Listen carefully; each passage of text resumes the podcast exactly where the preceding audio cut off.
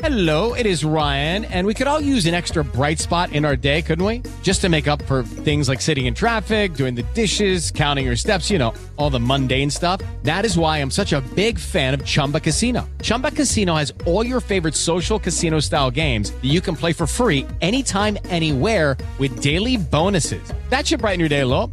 Actually, a lot. So sign up now at chumbacasino.com. That's chumbacasino.com. No purchase necessary. VGW Group. Void were prohibited by law. See terms and conditions. 18 plus. Hello, everybody. This is Marshall Poe. I'm the editor of the New Books Network, and I'd like to tell you that we have a new and improved website. It has two new features that we think you'll love. One of them is a vastly improved search engine so that when you type in keywords, you'll get a bunch of episodes really quick. The other is the ability to create a listener account. And in that listener account, you can save episodes for later listening. So you can create a kind of listening list. We think these features are neat and we think you'll enjoy them. Please visit the site today. Welcome to the New Books Network. Welcome back to New Books in East Asian Studies, a podcast on the New Books Network. My name is Sarah Bramao Ramos, and I am one of the hosts on the channel. And I recently spoke with Yurou Zhong, about her new book, Chinese Grammatology Script Revolution and Chinese Literary Modernity, 1916 to 1958. This came out in 2019 with Columbia University Press. And this is about China's script revolution, how, for a brief period of time, Chinese intellectuals, activists, artists, linguists tried to do away with Chinese characters in favor of coming up with and then implementing a Chinese alphabet. This book traces this script revolution's provenance, transmutations, and containment, looking at how this movement born out of phonocentrism, the idea that speech is superior to writing, and that proper, superior scientific writing systems are ones that properly represent speech, ultimately, bizarrely, and somewhat counterintuitively, wound up endorsing the simplification of the very characters it initially set out to do away with. And exploring how and why this happened is what this book really does. And if you want to know the answer to this, keep on listening because you'll hear Yurou talk me and you through it. So, if you are interested in 20th century Chinese history or literature, the development of national literatures during this period more widely, the history of modernity, global phonocentrism, or China's reform movements, then this is the book for you. And you should really read it because certain sections of it, in particular, a GR score, a full letter from a Swedish linguist, a complete translation of the pros and cons of the laborers being in France, an analysis of sections from Tiwen novels. We touch on these things in the podcast that follows, but you really need the book in order to appreciate and read and look at them for yourself. So, with this, I hope you seek it out and I hope that you enjoy the conversation that follows. I'm here today with Yurou Zhong to talk about her new book, Chinese Grammatology Script Revolution and Chinese Literary Modernity, 1916 to 1958. Welcome to New Books in East Asian Studies, Yurou, and thank you for taking the time to navigate life, summer plans, the ongoing global pandemic, to talk with me about your book. Thank you very much, Sarah, for having me. No problem. So, your book, uh, Chinese Grammatology, is at its most fundamental level a book about the script revolution in China. How, for most of the first half of the 20th century, reformers waged war on the Chinese script and tried to eliminate it and implement a Chinese alphabet instead. And you sort of you mention this in the acknowledgments of your book that you first encountered the script revolution while doing your undergraduate thesis. So, could you talk a little bit about this? How did you come to the topic of this book, The Script Revolution, in the first place? Right. Thank you for picking up on that. Um, yeah, I've been obsessing uh, about this topic ever since an un- as an undergrad. I really haven't come very far, have I? Um, so I became interested while doing my undergraduate thesis in the question of Baihua, a literal translation of Baihua would be plain speech, although some people would translate it as the vernacular. Um, to be completely honest, being interested in Baihua is really nothing new. Um, because there is scholarly consensus that Baihua is the building block of modern Chinese language and literature, and it is also uh, the biggest contribution of the New Culture and May Fourth movements. So nothing innovative there, but uh, to my credit, I wasn't interested in Baihua because it's important. It's obvious and indisputable that it is important. But I became interested because I had problem with it. Uh, I had problem with the discourse of Baihua, to be specific. So I guess I can sum up my problem as two, well, twofold really. The first one is um, the dichotomy that Baihua, the Baihua discourse sets up between the new Baihua, the new, the 20th century um, new culture and May 4th Baihua. So this, this is a new thing and it is either it or everything else against it. Um, so this everything else, that whole basket included, uh, of course, the classical and literary language, Wenyan, and any number of old Baihua, such as uh, the Tang Dynasty Baihua poetry, uh, Song Dynasty Huaben uh, spoken stories, and then Mingqing Baihua fiction, of course. Uh, the idea is really radical and sweeping, um, is that New Baihua May 4th and New Culture, New Baihua, because of its promise to pure orality, is easier to learn, easier to read, uh, more alive and democratic. And so it is capable of reviving a voiceless and lifeless Chinese writing. And everything else that came before it, before the New Baihua, is considered dead and belong to the dustbin of history. Um, and, uh, to be clear, these extremely harsh words attacking uh, what stood opposite New Baihua, they're not mine. Um, I am quoting preeminent Chinese writers such as Lu Xun, Hu Shi, Chen Duxiu. The list can go on and on.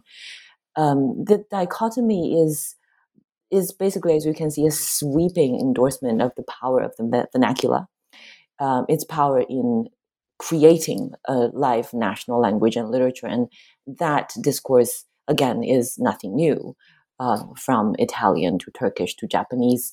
Basically, every national, um, modern national literature relied on some version of the um, vernacular discourse. Um, so, if that kind of dichotomy discourse is so sweeping, then probably it wouldn't uh, hold. And that is the case. What I did for my undergraduate thesis is that, that I took um, two well known texts uh, two translations of two well-known texts. Texts. Uh, one is uh, what is the, the first one? Right, uh, Zhao Yuanren's translation of Alice in Wonderland. Uh, it is supposedly a new Baihua translation, a celebrated one at that. Um, then the other one is a Wenyan translation done by Lin Shu of Uncle Tom's Cabin. Again, it is also a celebrated translation. Uh, what surprised me uh, I was doing a fairly rudimentary comparative reading of the two um, at the level of language specific. What came as a surprise is not so much that the dichotomy, the promised superiority of New Baihua didn't really deliver, that it is not, in fact, easier to read. Um, it is not more accessible to a modern reader like myself. Um, maybe part of the credit should go to Lin Shu as a masterful translator, really, um, or his help, um, who helped him navigate the world of foreign languages, of which Lin Shu did not know a word of. Um, so uh, the real surprise was not so much that the dichotomy wasn't uh, what it was, but that I couldn't really uh, be certain at all times that the New Baihua uh, translation was more oral, more colloquial than the supposedly classical literary language. So at times, the classical language sounded more colloquial to my um, sensibility at that time. Um, so as you can see, even the Baihua, the very basic self-proclamation of vernacular, was in jeopardy, was not so secured. Um, and I've always had this problem with the term vernacular itself because it signals definitional trouble. Um, it denotes two meanings at the same time. Uh, for one, it is common speech that is susceptible to a certain level of standardization. For another, it is vulgar speech, which by definition resists standardization. So there you go. Um, the promise to channel pure, unadulterated um, orality is by definition near impossible. Um, then I've only accounted for you the first problem that I had with Baihua. I really had a lot of problem with it, I guess. The second problem uh, that I had with Baihua was the, the discourse is that um, the new Baihua was not what it claimed to be. Um, a good example would be Hu Shi, one of the fathers of Baihua uh, literature. Uh, he had produced a series of writings on Baihua uh, from his uh, some modest proposals for the reform of literature to his later writings on uh, the Chinese Renaissance, what these writings made abundantly clear was his uh, strong faith, almost religious faith, in New Baihua and its promise of plurality. Um, what they also made clear, perhaps in a less obvious but endlessly um, titillating way for me is that the nature of New Baihua is really not plurality, but a colloquialized written language, Yutiwen, um, that utilized elements of Old Baihua. Um, so the discrepancy between Hu Shi's recommendation of plurality and his actual practice of, you know, writing literary language from um, minting fictional um, novels that he admitted himself doing, um, that discrepancy was just too obvious and it raised a simple question of why why did new cultural elites have to hold on to a name that promised plurality but at the same time they know all too well that that promise was not to be delivered and they were already writing a colloquialized written language? And um, was Baihua a bad faith enterprise to begin with? And uh, where did such fascination with phonocentrism, such insistence on privileging speech over writing, where did that really come from? Um, so, and incidentally, I'll, I'll try to wrap up this origin story. This is revisionist history, a person, an author really loves, right? Um, I, I, I, also discovered around the same time that Zhao was, around the same time that Zhao was translating Alice in Wonderland, he was really young, newly appointed to Tsinghua, um, that, uh, also busy getting married at that point. Um, he was also engaged in um, actually, correction, he was a leader of the so called Chinese Romanization movement that aimed to get rid of Chinese characters, um, to implement a Chinese alphabet in its stead. And also, he and Hu Shi were good friends, and they agreed. Uh, they they went they went way back to their Cornell years. Um, they even wrote uh, an essay together as early as 1916, arguing for the elimination of the Chinese script um, which that essay came um, came into the book as a cornerstone of um, the timeline of the entire project. So, long story short, everything started with the problematic Baihua, and it was simply shocking um, to an undergrad that both father of modern Chinese linguistics as and as well as the father, one of the fathers of Baihua um, literature, both of the fathers wanted to abolish characters. I just had to keep digging and find out why and how. Yeah, so that's the long origin story. Perfect. And you said, you know, you said that's your origin story, but you touched on so many things that come up in the book, right? National language, accessibility, the problem of how to make language accessible, colloquial language, standardization, orality, Yutiwen, the Romanization movement, which we will get to very shortly, the new Baihua discourse, which comes up a little bit later. Uh, but so all of these things you just touched on um, really bring us beautifully into the book because these are all sort of core key parts of the book, right? Um, this book explores, you know, through all of these things, um, as you say in the book, Chinese grammatological, literary, and cultural modernity, and how script, literature, writing, politics, and orality all intertwine and they all intertwine along, um, as you say in the book, along three trajectories. And it's through these trajectories that you sort of build the book. They're kind of like the spine. So, as a way of taking us into the book proper, um, you wrote, Could you walk us through what the three trajectories are? And it's sort of a big thing, right? It's a big question because it sort of asks you to set up the book. But what are sort of the three through the three through lines that this book follows? Thank you. Um, great. Um, this will give me an opportunity to draw you a map of what I did, the mess that I created. Um, the the three trajectories, simply put, um, the first one is the script revolution itself. What happened there and how did it happen?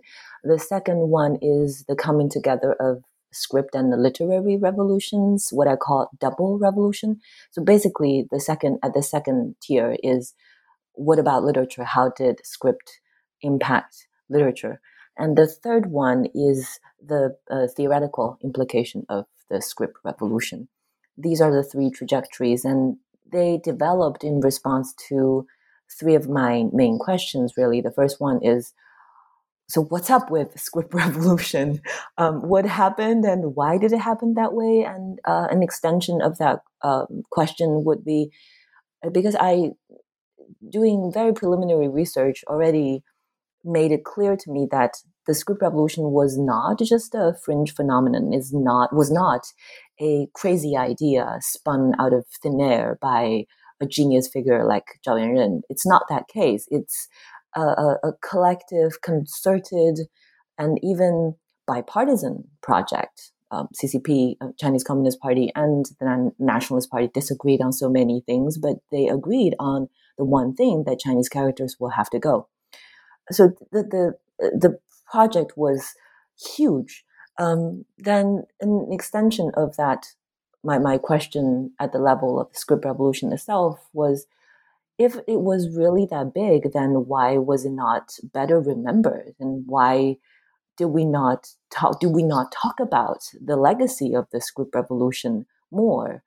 Um, and just to give you another example, it's one of my favorite example, really, to show you how big the movement was. There is there was this uh, public letter in uh, 1935 signed by 688 Chinese intellectuals, activists, artists. Um, that letter is entitled uh, "Our Opinion on the Promotion of the New Script." 新文字，新文字 is the name of the Roman Latin script and orthography really produced by the Chinese Latinization movement, which I guess we will also get to in a bit. Um, so these these are not just any number and just any regular Joe. These are familiar um, luminaries such as Cai Yuanpei, Li Gongpu, Lu Xun, Mao Dun Ba Jin, and even uh, Guo Moruo, and then um, you also have Jiang Qing, um, incidentally. So it, it would be an it would not be an exaggeration, let's just say, to um, to categorize the script revolution as a litmus test for progressivism. And if you you are a self-respecting intellectual at that time, chances are that you would you'd be signed on to either the Chinese Romanization movement or the Latinization movement. Um, whether or not you supported the script revolution becomes a symbol. Um, so this is the first trajectory of the script revolution itself. And the second question is a little bit impossible, but necessary one is how did it impact literature? Um, it took me a really long time to figure out um, how to reconcile the obviously self-contradictory project projects really uh, one trying to get rid of chinese characters the other one producing a national literature using ostensibly characters. I mean, how do you write Chinese literature when Chinese writing was about to be thrown out of the window? Um, what was really mind boggling to me was how those top notch literary and intellectual minds, such as Lu Xun, uh, did not see that these two projects, um, the script and literary revolutions, as mutually exclusive um, Lu Xun is a fun, um, interesting example. He became really obsessed with the Chinese Latinization movement toward the end of his life. He penned at least eight essays, if I'm counting correctly, um, in the last couple of years of his life. And he he's Lu Xun. He came up with colorful um, and you know poignant attack on the Chinese, old Chinese script, calling it a case of TB, terminal illness, and calling people who wanted to hold on to those old characters as um, crazy and a lot losing their mind. 丧心病狂. That's the term that he used. Uh, yet he kept writing, attacking the Chinese characters in characters. And I just couldn't really understood understand why and how Lu Xun did that. But a mind, another voice in my mind kept saying that it's Lu Xun, so there must be some rationale, and it probably made sense um, to be loyal to both projects of script and literary revolutions. And um, I was fortunate, though um, it was a torturous process, to come to terms with how that reconciliation was possible. And that brings me to um, the one key concept of phonocentric antinomies that um, denote both both the negative and positive aspects of phonocentrism. I guess we can talk about that um, a little bit more later on, and that is key to how phonocentrism was mobilized and started transmutating. And if I'm allowed one more word on the um, the second trajectory on uh, literature and script revolution is that these transmutations uh, were as important, if not more, as the originary impulse of getting rid of Chinese characters. Um, yeah, so, and the third one is the big theory question that was also difficult to grapple with, but I guess we can talk about that um, when we come to it. Sure, and maybe I love the way that you set that up. That the middle trajectory you described as being the really, really tough one, but the theory also hard. But in some ways, almost seemed less hard than the second one, um, which I love because I know I would personally probably put the third one first. Um, but anyway, thank you for thank you for setting that up. Um, because we sort of come then to both sides of the bipartisan conflict. I love thinking of it that way. Right. Uh, because chapters one and two then set up both sides of this the script revolution. They set up the two combatants of the revolution. Um, and as you say, you know, when you were describing all of the different figures who were involved, and you you know you hit on almost everyone. everyone seems to be involved. Um, as you said, you know, no self-respecting, you know, progressive revolutionary would not be involved in this. I think that one of the great things about chapters one and two is by the time you finish them, of you know, it seems um, almost very logical to the reader. Like, yes, of course, we're going to get rid of Chinese characters. This is obvious. This is clearly a bad system. So, with that, we come to the first side, right? The first, the first wing of this conflict to get rid of Chinese characters um, in chapter one with the Chinese Romanization movement of the 1920s. And as you said, this is endorsed by the Kuomintang, the GMD, or the Nationalist Party. And they wanted to get rid of uh, Chinese script and bring in the National Language Romanization Script, or GR. Um, so their plan was to transcribe the new national pronunciation based on the Beijing dialect and in 1928, the GMD officially recognized this as their, their script. And much of this chapter really works to unpack what was at stake in this script. Um, you know, not only how they were trying to appropriate the Roman Latin alphabet for Chinese writing, and this is where I think um, the whole, of course, it's natural, obviously, we're going to want to do this comes in, but how the GR was really trying to claim alphabetic universalism for the Chinese alphabet. So, could you talk a little bit about this? How would you sort of describe GR? Is there anything I haven't quite captured? And where do we see the Chinese bid for alphabetic universalism in it? Right. Thank you. Um, what you have said about GR is is actually plenty. Um, um, I probably couldn't have said it better myself. Uh, the to to answer the question um, in a in, one sentence, what GR was really about and why the Romanization um, movement was so special is is maybe I can try at this. The the, the GR system was the the uh, beginning of alphabetizing Chinese. Is the first salvo of attacking the old script and converting to the phonocentric regime. But what is really interesting is that it was more than a story of orientalization or self orientalization. Um, it's more than a colonial story. Um, it tried to uh, stake the Chinese bid in this game of phonocentrism, of taking writing um, as a technology and finding the most uh, scientific, hence best technology. And the Chinese uh, intellectuals, Zhao Yuanren specifically, was of the mind that the Chinese uh, new alphabet could just do that. And in in that sense, I realize the sentence is really long. Um, in, in, that sense, uh, the alphabetic universalism was first upheld and then was challenged, then was cancelled out by the Chinese bit. Yet phonocentrism was not only alive and well, but reinforced.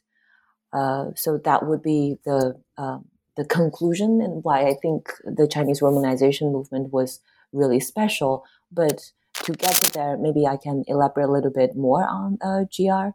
Um, so GR is short for 国语罗马字. Um, literal translation would be National Language Romanization Script. Uh, it's the crown jewel of the Chinese Romanization movement and brainchild of a, a coterie of Romanization revolutionaries. Um, GR was endorsed by the nationalist government in 1928 and was named as the second form of the national alphabet. And our Zhao Yuanren was so excited about uh, at the prospect of GR not only being recognized officially, but also at its prospect of becoming not second but first, um, one and only Chinese alphabet. Uh, there was this uh, diary entry that I really love. Um, he wrote in the GR system itself, saying that GR was uh, officially announced on September 26. Hooray! In English, three exclamation mark. Um, that's the level of excitement, euphoria, really. Um, thinking that Chinese, the Chinese alphabet was re- re- within reach. Uh, a common understanding of GR is that it's sophisticated, but it's too difficult and impractical uh, to use. Lu Xun called it a plaything of a scholar's um, study. Of course, Zhao Yuanren would not uh, like that. He and his friends, uh, Hu Shi was one of them, and also Lin Yutang. I remember digging in the archive and uh, coming across uh, GR letters that they wrote to each other. They would quiz each other and asking, uh, "How did I do? Am I um, passing the GR test?" Um, so these are all great minds, and Lin Yutang and Zhao Yuanren are trained linguists, and even them will have to think about whether they got the romanization system correct. That goes to show that GR was not that simple, right? So uh, there are rules to abide by. One biggest feature uh, that stood out, which became um, really a point of contention in the competition uh, for the Chinese alphabet, was its tonal representation, the tone in letter system, uh, meaning that uh, Yuanren was of the mind that there should be no diacritics in the romanization system, keep it neat. Um, and to mark tonal values, we should use different spellings. Um, uh, uh, not to bore your um, listeners with the details, but you can um, easily run through these um, rules. One extremely oversimplification uh, that I can tell you about about the tonal representation is that the first tone we know that Mandarin, there are four tones. The first tone would be uh, basic form, say ma, ma, ma, ma. Ma would be ma. Ma, second tone would be uh, mar, adding an r to the basic form. And the third one, ma, would have you double, doubling um, the vowel, maa, and then ma. You will have to figure out in the context what kind of consonant to add ending to the basic tone, uh, basic, yeah, uh, the form, the basic form that is just the beginning of of um, the GR rules. I can go on and uh, we would be here all day or night. but the real stake, so GR is difficult, but the real stake is not that it is official. It was official, theretofore the highest um, recognition any Romanization system had received from uh, the nationalist government or any government for that matter. Um, the real stake was not that, nor was it its difficulty or sophistication, but the Chinese bid for alphabetic universalism, something that you already teased out. Um, the bid, that bid is twofold. One is that it wanted to substitute Chinese characters with the Roman Latin alphabet. And the second is uh, to stake a competing claim of alphabetic universalism by making a new Chinese alphabet or orthography, really, as the most scientific phoneticization scheme that can transcribe all languages. The comparison would be any number of languages. Um, English and French are two that Zhao um, invoked.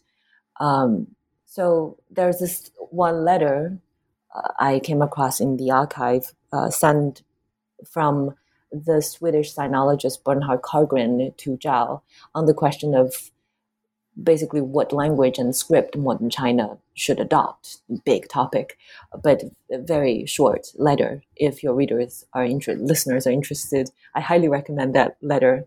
Um, it's uh, the, the, what the letter revealed was that within the international coalition against Chinese characters, if you will, there was also competition for the title of the Chinese alphabet.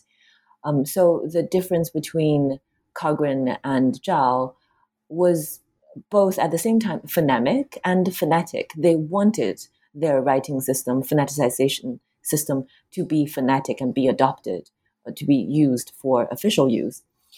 What motivated GR and by extension um, the whole Romanization uh, movement was phonocentrism as an abstract principle. They want practical use, but they also want to win the game of uh, finding the best writing technology to write sound, write speech sound. Um, so to to that end, to find the best technology to write sound, any number of alphabet uh, can participate in the competition, not just the Roman Latin alphabet. So um, Walter Ong's hubris um, argument that there is only one alphabet should not be the final say in this competition. And if we're really serious about the game of phonocentrism, finding the best technology for it, then uh, the medium for sound transcription does not even have to be an alphabet. And that is where the Bell Labs um, speech spect- spectrograph came in in that chapter as well. So um, to sum up, I know I've been going on for a while. The, the biggest takeaway of GR, as you already said, I said I probably couldn't have said it better than you already did. Um, the, the biggest takeaway is that the first move toward alphabetizing Chinese is that the very beginning of modern Chinese script revolution already saw both the beginning and end of alphabetic universalism. And what is really interesting is that although alphabetic universalism was called into question and cancelled out, uh, phonocentrism was uh, alive and very well. Um, so it is reasonable to not take the Roman Latin alphabet as the only agent um, to carry out the bid of phonocentrism and to imagine other possibility of privileging speech over writing is entirely a viable path. So that's why we have all those transmutations of phonocentrism. That's how the Chinese script revolution kept on evolving. Absolutely. Thank you so much for hitting on all the different things that are going on in this chapter, um, because there is a lot going on um, in it. As and you know, you teased out some of the. It's one of the difficult things about talking talking orally about how speech is transcribed in a new form of alpha. There's something weird going on there, but there's lots of examples in this chapter of what GR actually looks like, and they are they are fascinating to read. Um, you you know you touched on a couple. Um, so listeners were wondering what does that look like. Um, definitely seek out this chapter in particular. But with this, we move to chapter two, and we move to, I think, a group of people who would definitely find GR too difficult, too much of a plaything. Um, I don't know about too scientific, but definitely too difficult, too fussy, too uh, too something. Um, and I'm sort of gesturing, flailing here at GR's rival, which chapter two takes us into. So in chapter two, you look at the Chinese Latinization movement. And this movement presents itself as being quite different to GR, even though they're, you know, they're seeking also to eliminate characters. Um, so the Chinese Latinization movement, as this chapter sort of looks at, um, originated in the Soviet Union in the late 1920s, and it was endorsed by the other side, the Chinese Communist Party, the CCP. And you explore in this chapter how um, Chinese Latinization movement really positions itself as being an opponent of GMD-backed Romanization movement. So it has it had its own Latinization system, Xinwenzi, was quickly banned by the nationalist government and uh, rightly so adopted as a legal script in CCP controlled regions. And a lot of this chapter looks at the differences between the two. So, for example, um, Latinization, unlike Romanization, insisted on representing local speech, and Latinization was committed to proletarian culture, aiming to massify literature and art, to make literature and art accessible to all. So, on the whole, then, Latinization you know, presents itself as a democratizing and revolutionizing sort of script, and it really positions itself against this elitist Romanization movement. So, as with the previous chapter, there's a lot going on here.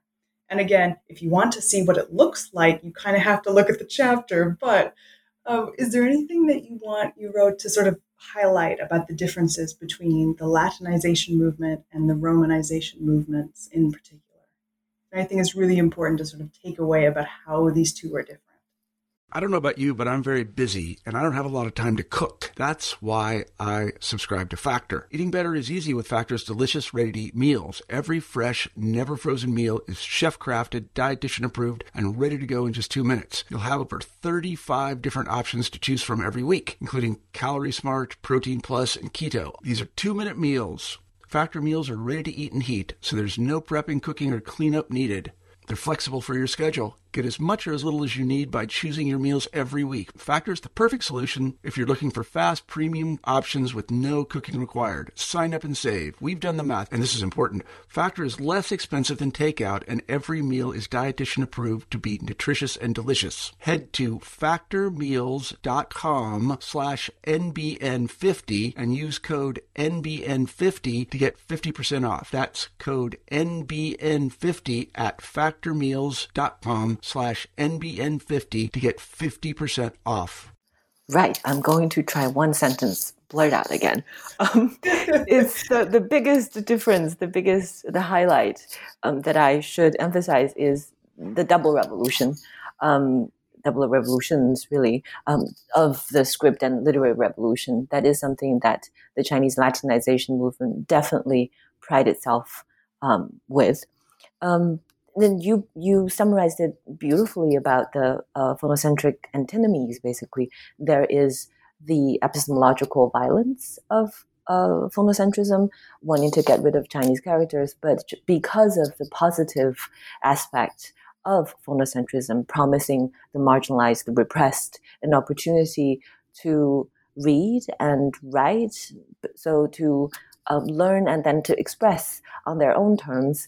Um, very much fall in line with the bigger 20th century um, democratic and revolutionary projects. And that is the willing price that these Chinese intellectuals and intellect, international um, sympathizers agreed upon that mm, this this bigger project of democracy and um, making people who they really are, allowing them live and let live, basically, that project is so much more valuable than the old Chinese characters. Again, I'm thinking of Lu Xun's essay, one of his essays uh, promoting the Chinese Latinization uh, saying that sure, the Chinese characters uh, are treasure passed down from our ancestors, but we are also treasure passed down from our ancestors. And to save us or save those dead characters, if you have not lost your mind, you should be able to answer that question immediately. so that's the biggest difference. And um, as Sarah, you have already um, helped me summarize the basic differences between the Romanization and Latinization. Uh, Romanization came first. I know this probably sound very confusing to people. Romanization, Latinization are the same thing, but um, trust us that it's not.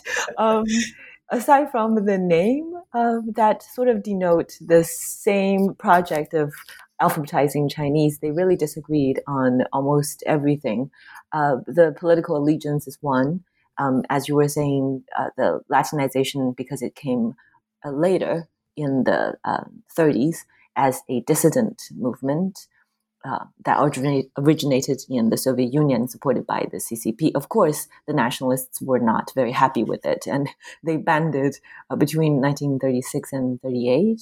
Uh, the ban only lifted once the Second United Front was formed during the Second Sino-Japanese War uh, that political difference aside, uh, there are techni- technical um, disagreement as well. On the level of technicality, the Latinization disagreed that uh, disagreed with uh, the toning letter um, system. Many people probably would. Karlgren didn't like it either. Um, for the Latinization people, they thought that why bother with tonal representation? Because there are just too many tones, and tones are at best approximation of real speech. You're not going to get it right anyways. There are nine tones in Cantonese, six to seven tones in Wu dialect, and then maybe even 10 tones in some uh, Guangxi dialects. It's just impossible to get all of them right. Then let's just get rid of tonal representation and allow the tone to come out in the context this is their radical approach. They're not for um, the accuracy of uh, tonal representation or uh, speech transcription for that matter. And in relation to that is Latinization's disagreement with Romanization on the question of Fangyan. Uh, I'm going to translate it as dialect. Of course, linguists argue whether Fangyan should be languages or dialects, topolects. But here, um, I would follow these historical actors their own terminology. They so the Latinization people thought we should allow all dialects, all Fangyan, all topolects to have their own uh, Latinized scripts, so that you would have competing Cantonese new script, Shanghainese, uh, Fujianese. The list goes on and on.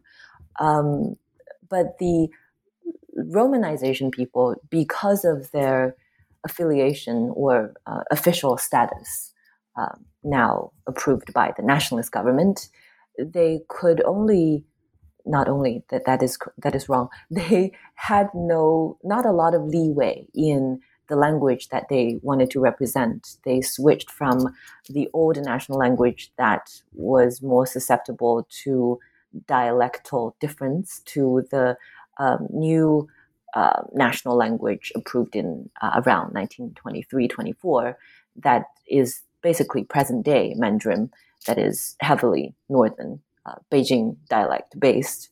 Um, I, I, say that they don't have a lot of lee- leeway because a lot of the Romanization people struggled as well. They think that we want to compete with the, the Latinization people. We can also um, transcribe Fangyan.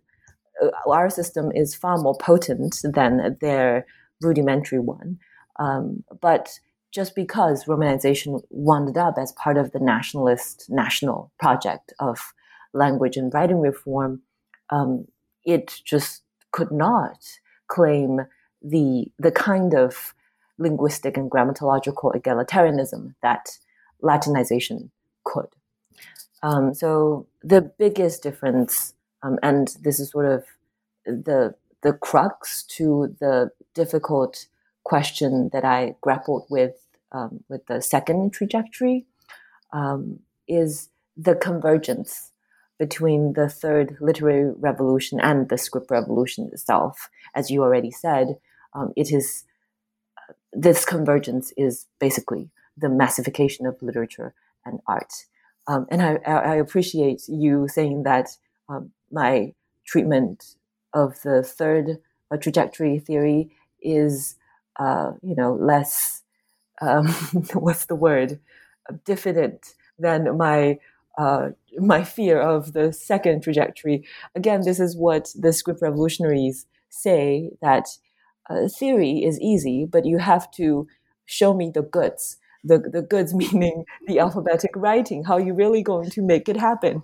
And that is the biggest beef that I had to work with in this project of thinking through how was the script revolution really meaningful for literary writing. And um, allow me to introduce the two uh, examples, and then I promise I'll stop. Um, one is Qu Qiubai, and then the other is Xu Dishan. Both people are brilliant writers, and they really worked the mechanism of phonocentric antinomies um, to link the two movements of um, script and literary revolutions together. And both of them believed in the positive side of phonocentrism. They really wanted to give voice and give writing to everyone. And but that is not just it. Um, it would, if that is the case, then it would just be mass writing, everybody write. Uh, but uh, what is really rich and beautiful about the massification of literature and art uh, through in uh, under the principle, guiding principle of phonocentric realism, if you will, is that it has limits. So Xu Dishan in particular produced this fascinating novella called Yu Guan. And if people don't read my chapter, it, it's okay. Please read Xu Dishan's Yu Guan. It's a really wonderful read. Uh, that that particular novella is uh, referential to and reflexive of of the Latinization movement and is in allegiance to the positive side of phonocentrism. It wanted to empower a subaltern woman. It tells the story of a subaltern woman, but um, without giving too much of it away, um, no spoiler alert here, but um, it basically tells the story of a Bible woman, a subaltern woman. It features Minnanese alphabetic Bible, but it contains no conversation, no voice of the woman. Yet, nominally, it wanted to give voice to the woman. So there you go. The the contradiction, uh, the intrigue is already there, despite whatever goodwill these writers, these script revolutionaries, literary revolutionaries have to want to empower the subaltern, the subject, the objects of their writing. Uh, they they still have to reckon with the limit of the representative mechanism that they had to um, employ. Hence, um, in some cases, as in this particular um, novella, Xu Dishan had to silence the woman that she he wanted to empower in order for her to speak. And isn't that just beautiful? con- a, set of contradictory uh, contradictions to work through in order to get at what uh, these writers really wanted for modern Chinese writing. Yeah, so thank you for asking that. Of course, and there's so much. Oh, there's so many ways of tying this to chapter three because chapter three is can subaltern workers write? And I mean, this chapter really, you said, you know, uh, show me the goods is sort of a recurring thing. It's, the theory is all fine, but how, what does it look like in practice? And in some ways, chapter three sort of gives us a little bit of a taste of that, at least, um, in terms of what does it look like to give writing to everyone? What does it look like um, to teach this form of writing to everyone? And what does it look like when uh, uh, the proletariat starts using this writing to write things that you yourself did not really want them to write without giving too much of this chapter away? But there's there's all of this comes through in chapter three. Um, so this chapter, I'll just set up a little bit of the context here. This chapter um, looks at the first modern Chinese literacy program, which was designed for Chinese laborers participating in World War One.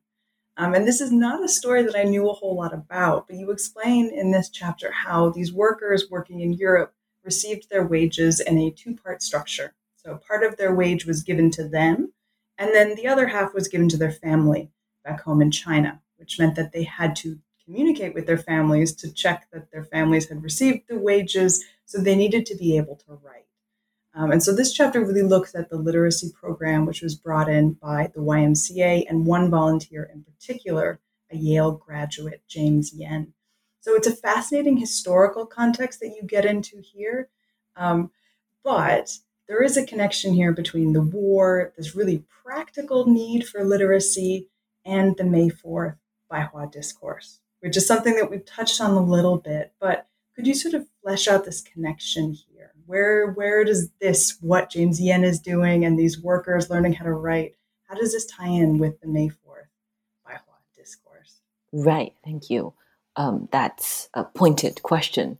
and I love it. Um, Yen, uh, James Yen is really a big name. It's he is the one of the leading figures still to this day uh, when people talk about international mass education and rural reconstruction. James Yen's name come up, and he is now experiencing some kind of a revival, wave of revival um, in a recent Chinese rural, uh, what's it called, 乡村振兴, the rural um, revitalization um, project. So he he he's there. He's he looms very large.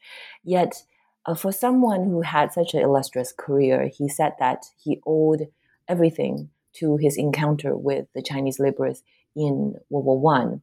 Um, these laborers, um, the number uh, varies. Uh, some say it's 140,000, some say it's 200,000.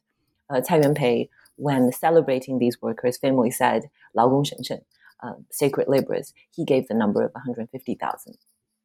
Um, so, uh, one thing important to flag is that this encounter between James Yen and these workers um, as we know, historically, this is this is before the, these workers participated in the war. So um, the war was one of the uh, reasons leading up to the outbreak of the May 4th movement. So um, James Yen's encounter with laborers definitely predated May 4th and new culture uh, rebranding of uh, what Baihua literature was all about.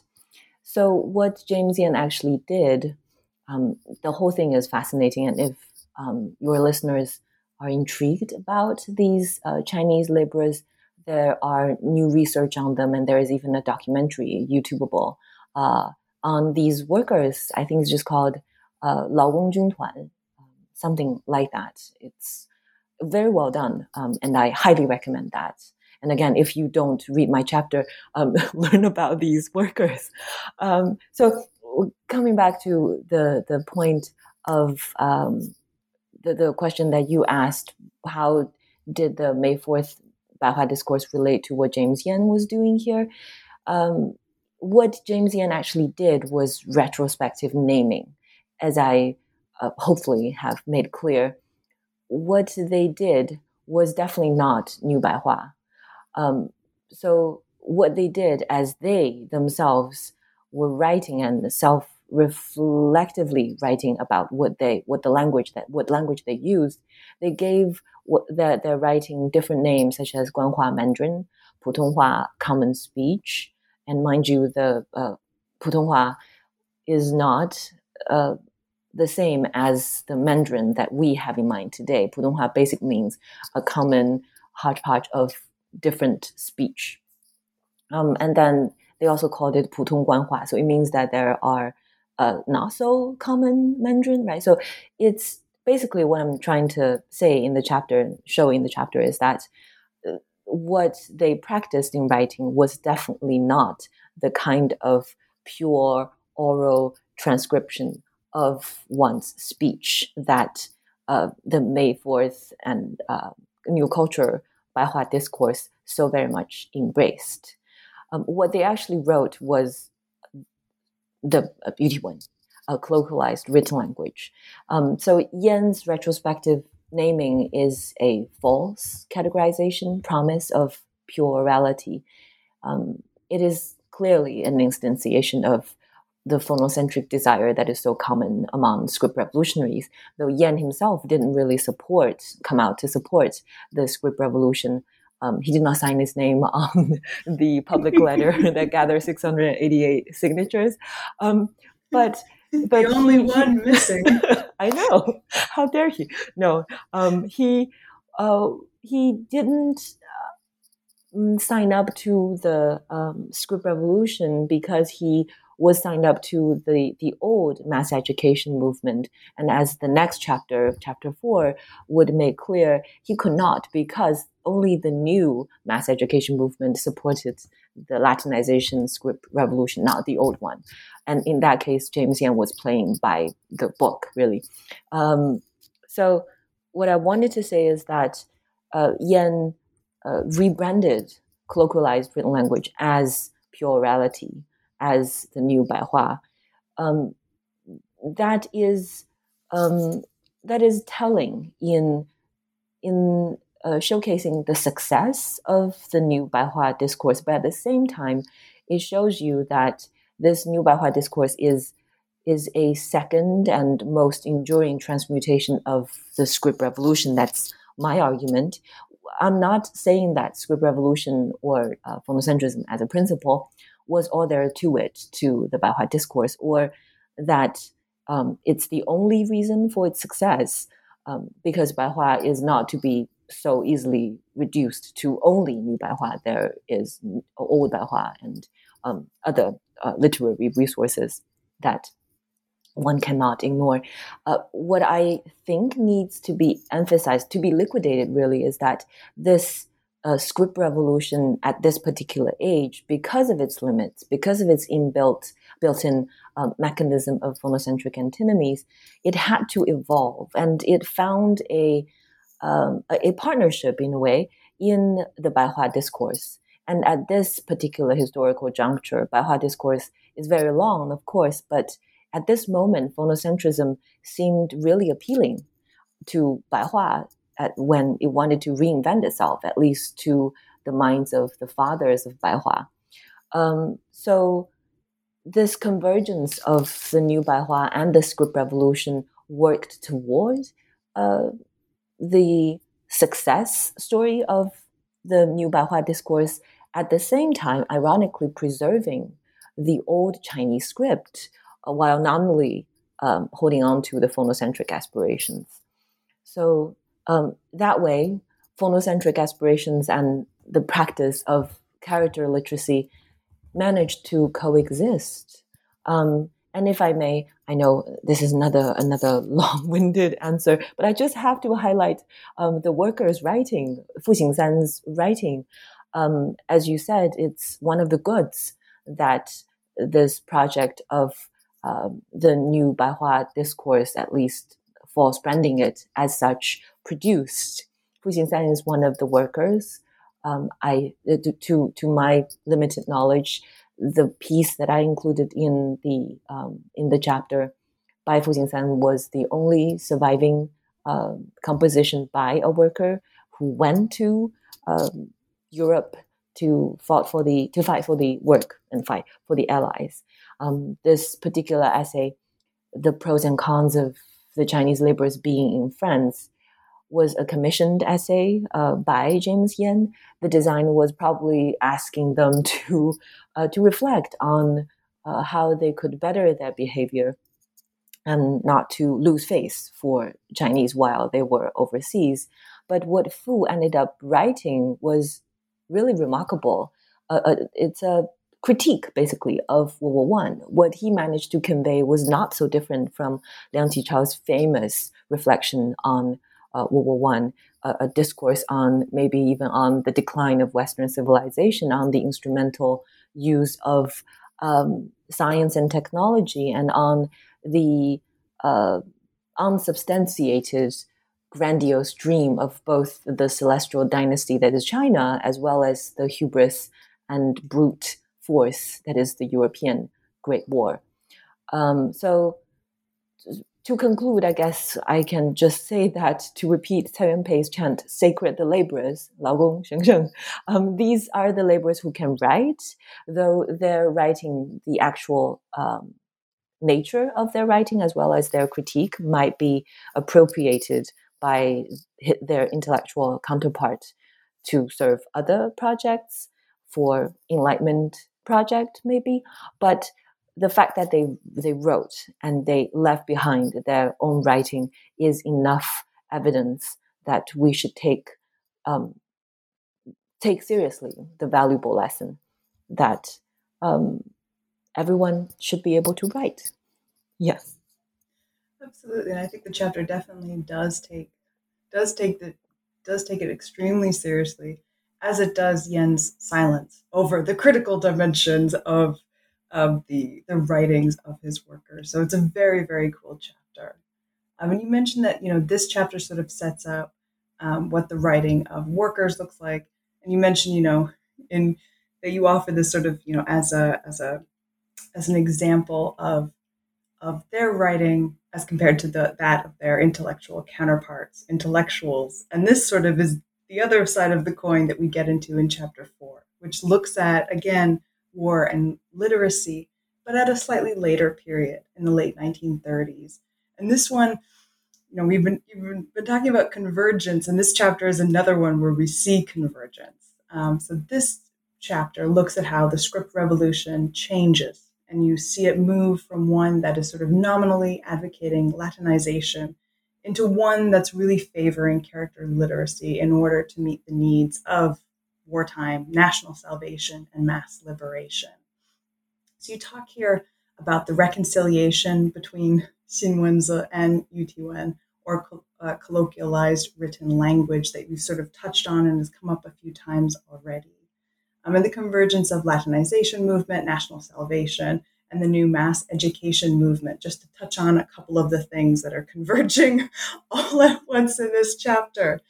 Um, so there are again a lot of really interesting moments here. One of my favorites actually is where you talk about how um, is as you know compared to um, a bayonet here during the war. It's described as the people's script. It's not difficult to read, write, or learn. It stabs at tonal distinctions and it lances square characters. It teaches everyone to read. Um, so here we see UT Wen in particular we see it again, it's come up before, but here it's really explored. And you talk a little bit here about two novels in particular that were written using um, UT Wen. So I don't want to give chapter five the short, short end of the stick here. So with this, is there anything that you want to sort of highlight and tease out about Yutiwen in particular before we move on to chapter five? Right. Um, thank you. I didn't expect to talk so much about Yuti already, so I guess we can be a bit more succinct here. Um, uh, the counterpart to Yuti would be Wen uh, so a literary a literary rendition of spoken language. So these two terms, as you can see, highlight that the colloquialization, the degrees of colloquialization and literariness is really a spectrum um, in comparison to the resolute promise of pure reality of Bai Hua, Yu Ti Wen, and Wen Ti Yu. Um, are really more honest about the nature of um, the Chinese modern Chinese writing, and Yu Ti Wen is in fact the staple of modern Chinese writing. And you already said um, so so thoroughly, um, beautifully about how this this chapter is another one about all these convergences. Um, one more thing I do want to highlight is that Yu helps to bring out the third transmutation of the script revolution. It served as a, again, unexpected linchpin that connected these two revolutions of the script and literature and signaled um, that it is possible now for the script revolution, the Latinization specifically, to embrace openly, not conceptually com- in a conceptually convoluted way like Baihua, it can now openly um, embrace character literacy while holding on to phonocentric aspirations and uh, encourage, uh, in fact, mobilize wartime resistance and uh, encourage the militarization of children and then announcing the death of bourgeois intellectuals and then signal the proletarianization of Chinese literature and culture, which I should hasten to add that was not so much a, a, an insular um, incident. It had the global um, phenomenon to back it up. Um, so yeah, so does that answer the Yutiwen question? Absolutely. And it's, you know, it's funny how, you know, you mentioned that this is sort of taking us to the third transmutation. So it's in, we've sort of traveled through one and two, and now we're at the third. And this beautifully takes us um, into the final, the final chapter, chapter five. Um, and you sort of set this up and I feel like, you know, reading this book now and reading about the script revolution now, reading about it in a world where there are Chinese characters, this is sort of an end that we knew was coming because chapter five brings us to the end of the script revolution and the decision to keep Chinese characters, thus, you know, leading to the world in which we live. Um, and I love how this chapter opens because it opens with uh, Zhou Enlai's report in 1958 on the, ta- the current tasks of the script revolution, where he lays out what the tasks of script reform are. And they are simplifying characters, promoting Putonghua, and issuing and implementing a pinyin plan.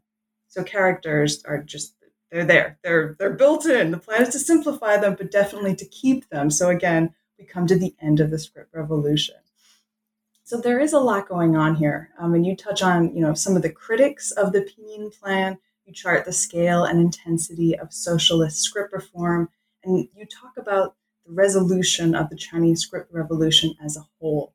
And you point out that the retention of Chinese characters constituted an anti ethnocentric, anti imperialist critique, as well as something we've kind of seen, you've hinted at all, all throughout, an implosion of phonocentric ideology. So, with a bang, it all implodes. But with this, um, is there anything that you want to sort of tease out the importance of the end of the script revolution um, as we are here at the very end in chapter five? Thank you. That's a, an incredibly generous uh, question. Um, I, I, appreciate you um, teasing out the, the beginning as um, something, the beginning of the chapter as something interesting, because this, to, to my mind, when I was uh, converting this manuscript into a presentable book, one thing that I couldn't solve was how did it really end? Again, um, as historical hindsight, as you put it, we know that characters survived, but if it were true that 688 and more um, great minds of Chinese culture and um, art and politics wanted to get rid of Chinese characters, and they cited international success stories specifically one uh, success story would be Turkish um, language script reform. They said, let's do it the Turkish way. Let's give it three months and get rid of everything and then convert to the Roman Latin alphabet. It is not impossible. And if my narrative was true to, in any sense, true to what actually went down, um, the level of resolution was uh, enough was was there, and for the socialist leg of the script revolution, it's even more so. Then how did the Chinese characters survive is another puzzle um, that I couldn't wrap my mind around, um, and I um, part of the um, the ending that came to me, and I shouldn't say it, the script revolution has already ended. It is an ongoing process in the sense that we're still living the consequences, the legacy of the script revolution. As you said, Enlai's reports um, talked about the simplification of characters and then implementation of pinyin. And these days, we all, most of us at least, uh, keying Chinese characters using the index of the QWERTY keyboard. Um, that is that is evidence enough to show you that the script revolution is with us.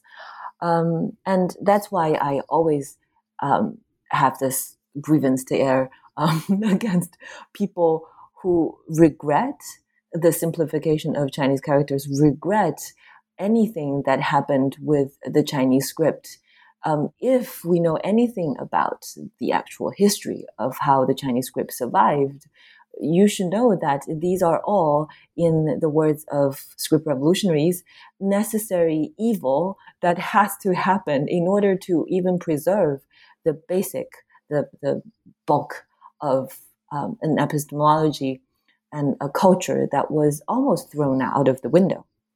Um, so, what I can, what I want to highlight uh, for the ending, for the theoretical part, the third trajectory, is that again, it is a surprise how the containment happened. It's a, a manifold surprise, actually. For one, phonocentrism reached its zenith um, when the CCP took over. Uh, the the logic was very simple. They opposed the nationalists, saying that they were not thorough enough. They're definitely going to de- deliver. That's the the logic. Um, but while phonocentrism reached its height, it also reached its endpoint at the same time. Um, because never before was phonocentrism a state ideology, and the socialist PRC made it so, and that's unheard of. Um, and the another surprise is that phonocentric regime, um, alive and well, being enforced, even though alphabetic universalism was was um, canceled out, was challenged. Um, this regime, it's just a surprise to me that it could be imploded from within. And a third surprise would be that it actually only took something quite simple and obvious to unravel that phonocentric regime. Um, I'm thinking of uh, the main protagonist of my chapter five, Tang Lan, um, the father of modern Chinese paleography, a brilliant scholar uh, who reduced um, the traditional six principles of character formation um, from Shuowen. I'm going to uh, not translate the six principles, uh, uh, 象形指事会意形声转注假借 all these six. He's saying that this is too much. Let's reduce it to three so that we understand the nature of Chinese writing better. The three should really be pictograph, ideograph, and ideophonograph. And according to him, he is the authority on paleography. he says that um, the percentage of Chinese ideophonograph by the time of uh, the second millennia already in Han Dynasty, the percentage went up to almost 90%. So to pretend that the Chinese script was voiceless, uh, that it could not uh, transcribe sound, is just mistaken. And it is remarkable how brilliant minds such as Lu Xun, as well as other well trained linguists and philologists, would agree and pretended to go along with the simple um, premise that the Chinese script is voiceless, hence needed to be remedied by phonocentrism. And Tang Lan is telling you that that is not the case. Uh, ideophonographs in the Chinese tradition might be chaotic, but it shows that there is potential and we can um, scientifically reform the phonological capacity uh, innate to the millennia old Chinese script.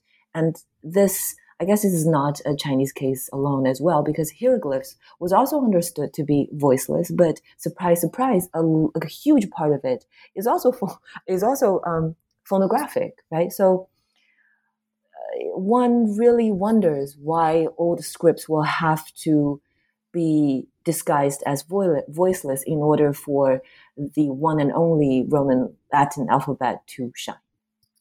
Right. So the last surprise is um, probably the biggest prize, also the argument of the book and the title, the problematic and maybe controversial title. Um, the Chinese critique of, of phonocentrism anticipated the post-structuralist critique in the sense of uh, that Derrida used, um, taking uh, logocentrism to task, taking Western ethnocentrism to task. What I discovered is that uh, the conclusion, the containment of phonocentrism in the Chinese script revolution was basically an anti-phonocentric critique from the point of view of writing, um, or to be more specific, the science of writing, so grammatology, per definition.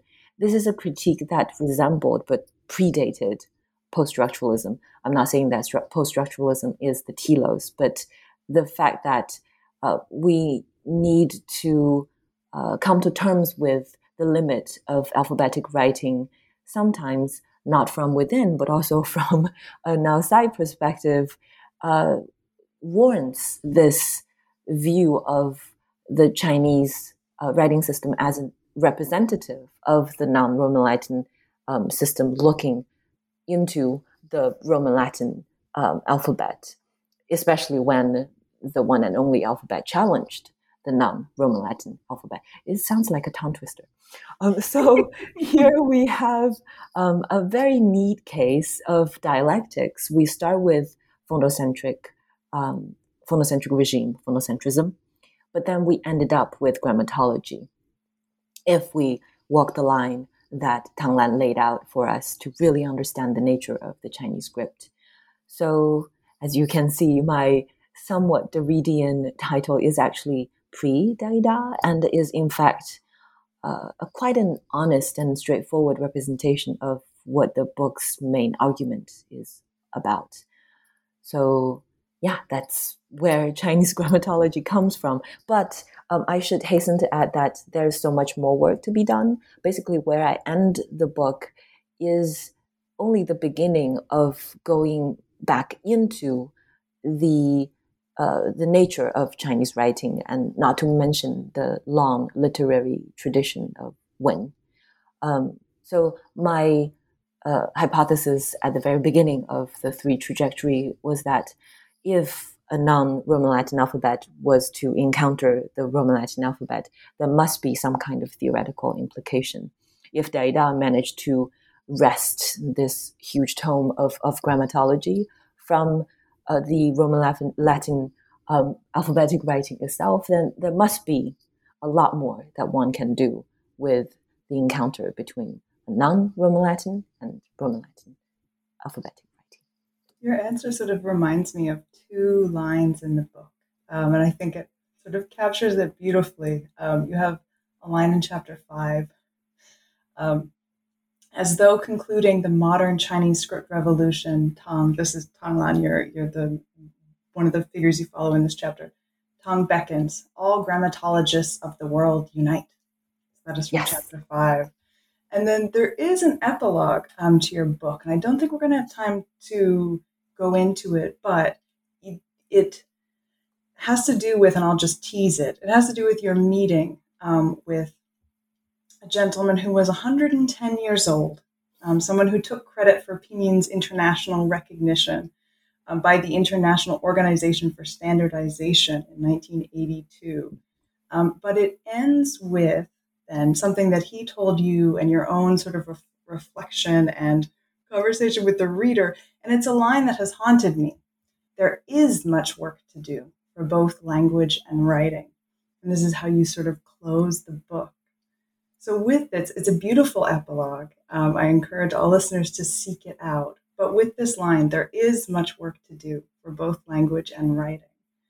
Yurou, now that you are finished this book, what is the work that you are doing? Whether it is for language or for writing or for something else, what are what are you working on now? Now that you're finished with this beautiful, very, very rich book that we only just sort of scratched the surface on.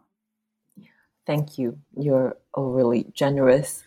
Um, I guess yes. I, I, I maybe I have already taken the words of the last custodian of the school revolution, Zhou Youguang's words to heart. I have internalized it. There is much more work to be done, and that's that's how I feel uh, when I concluded um, this critique of Chinese grammatology, uh, critique that is grammatology.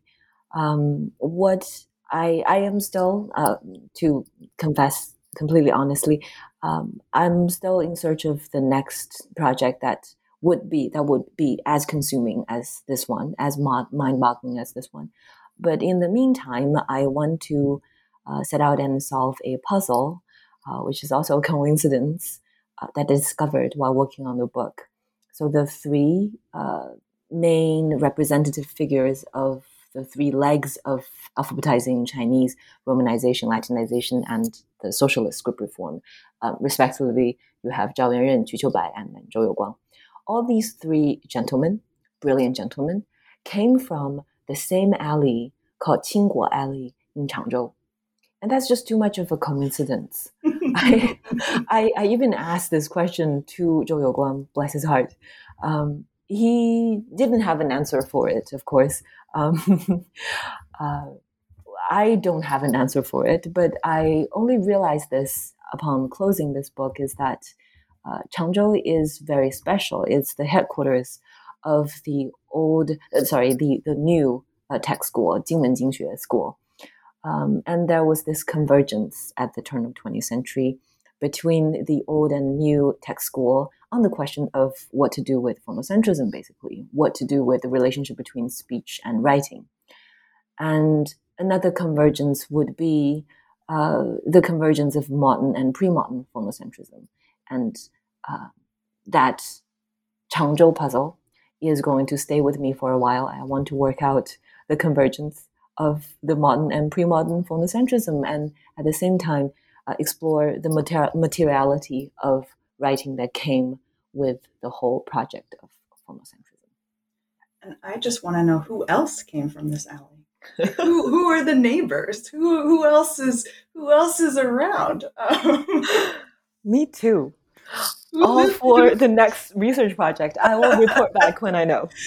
All for the next project.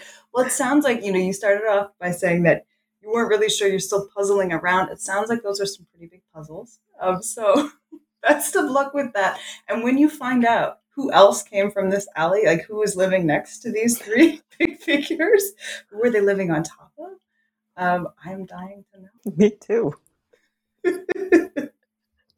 and thank you so much again for talking about this book and best of luck with the next puzzle. Thank you very much for having me. It's an absolute pleasure.